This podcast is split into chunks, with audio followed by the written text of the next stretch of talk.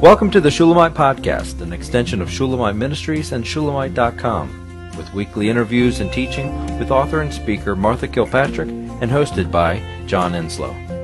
This weekly podcast is a way to stay connected to the ministry.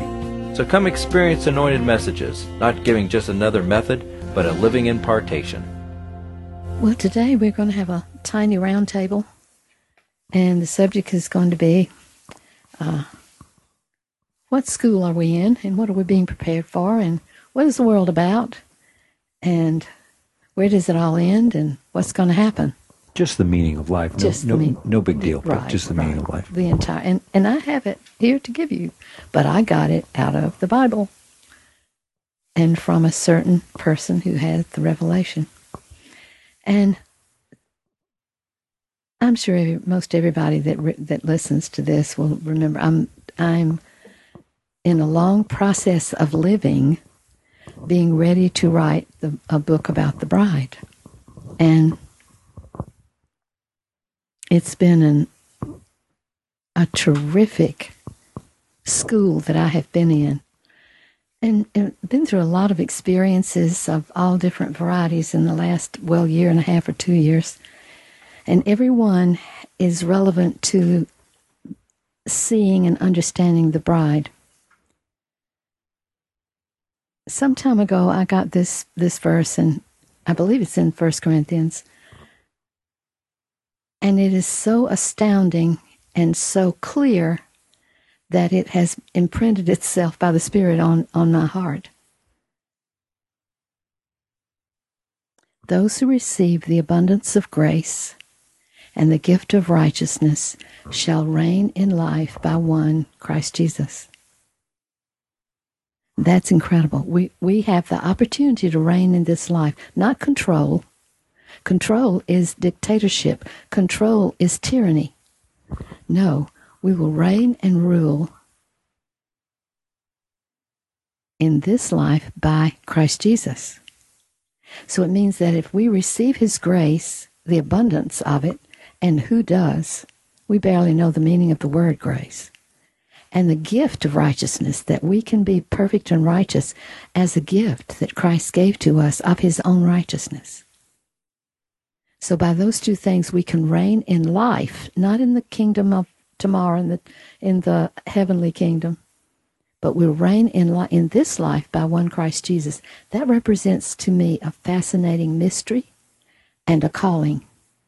We're called to rule and reign in this life, not by pressure and control, not by human dominion, not by cruel tyranny, but by Christ Jesus. In other words, we are vessels to give Him the rule in this life and we can experience it. There's so many scriptures about this. Uh, for one thing, it's the Father's good pleasure to give us the kingdom. I always thought that meant the the blessings of the kingdom. No, I think he means he's giving us the kingdom.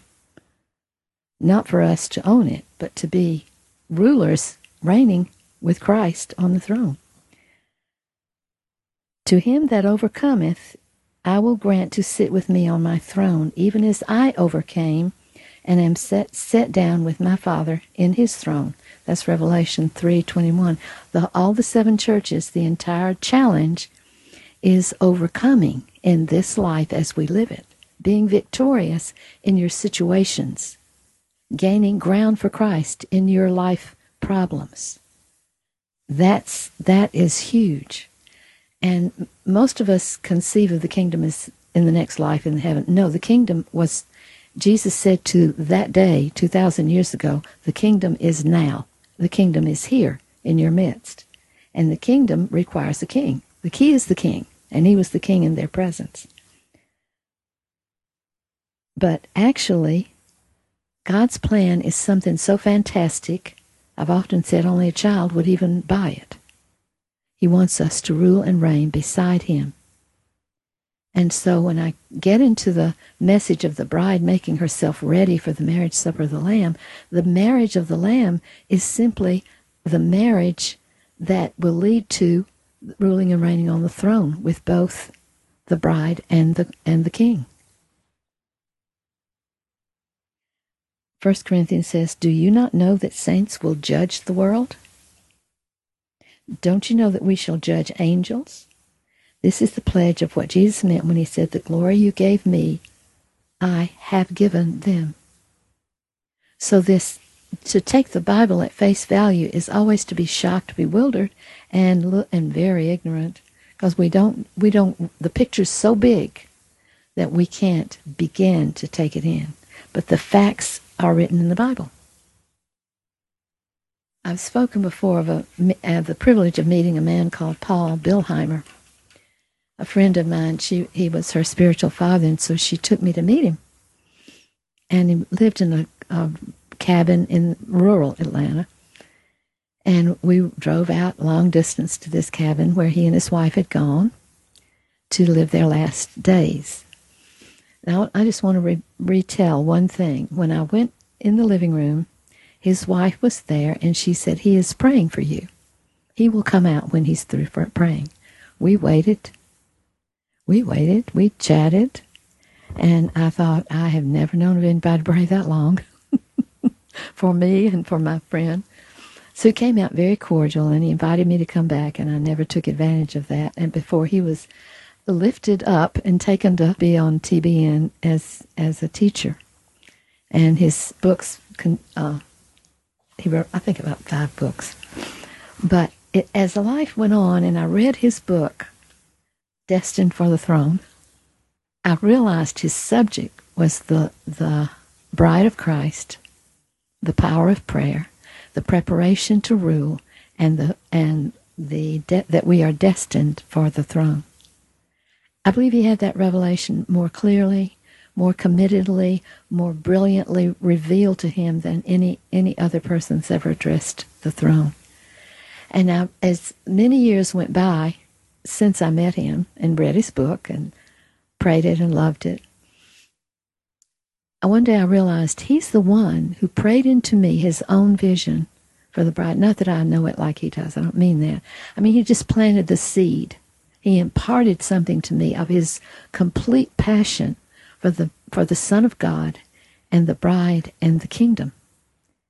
And just to give you his credibility, Billy Graham wrote the foreword to the book.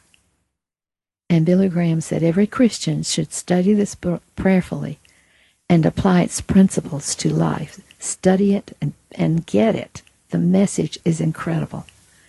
And then apply it, meaning live it and live for it. Live for the dream of God that He would have children ruling and reigning conform to Christ. That's that's God's great pleasure to share the throne. And so when you when you start talking about this as the believer on the throne, it kind of takes us into a, a surreal place. And this Paul Billheimer took it to such a practical ground and so that you could understand it, believe it, and see it. And it would have to be practical because it's it's something that you're doing. It's not something that you're you're uh, necessarily just believing. Wow, John. It's something that you're doing.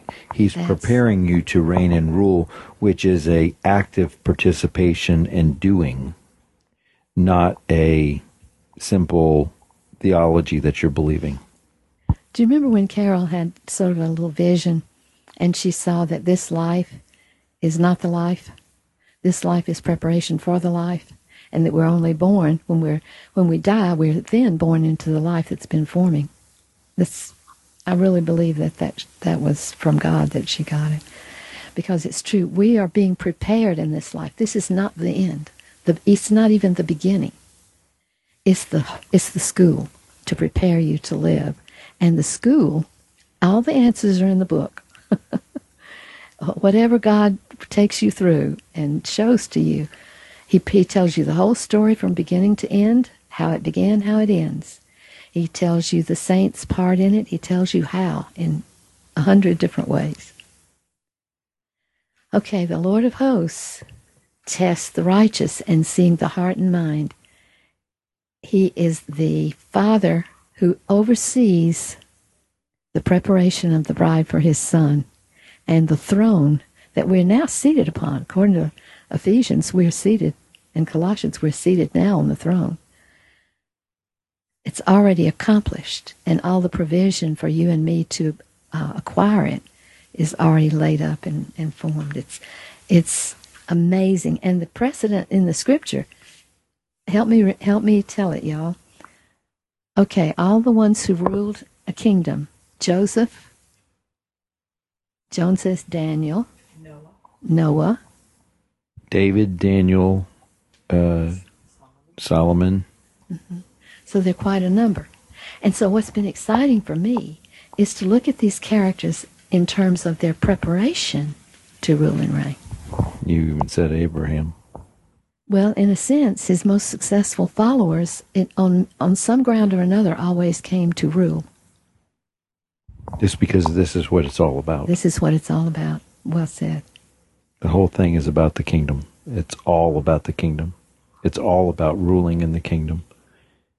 And if you are separating yourself and not ruling in this world, what are you here for?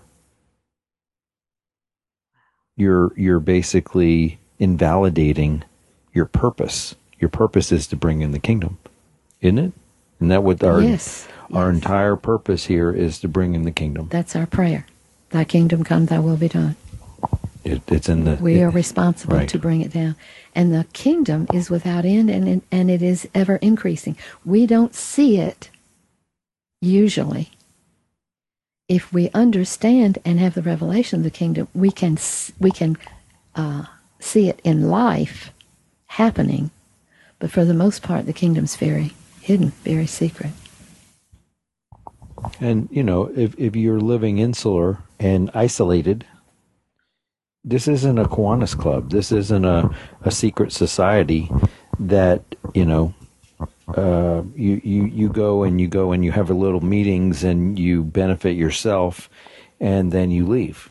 This that's not what this is about. This this Christ's inheritance is the nations, and the way He has the nations is through reigning and ruling. We hope you've enjoyed the Shulamite podcast. For all the latest from Shulamite Ministries, please visit us at shulamite.com, where you'll find Martha's daily devotions, posts from getalongwithgod.com, and the online library of all of Martha's writings.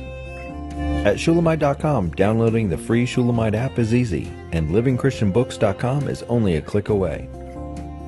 Thank you for joining us on this journey to discover a God worth knowing.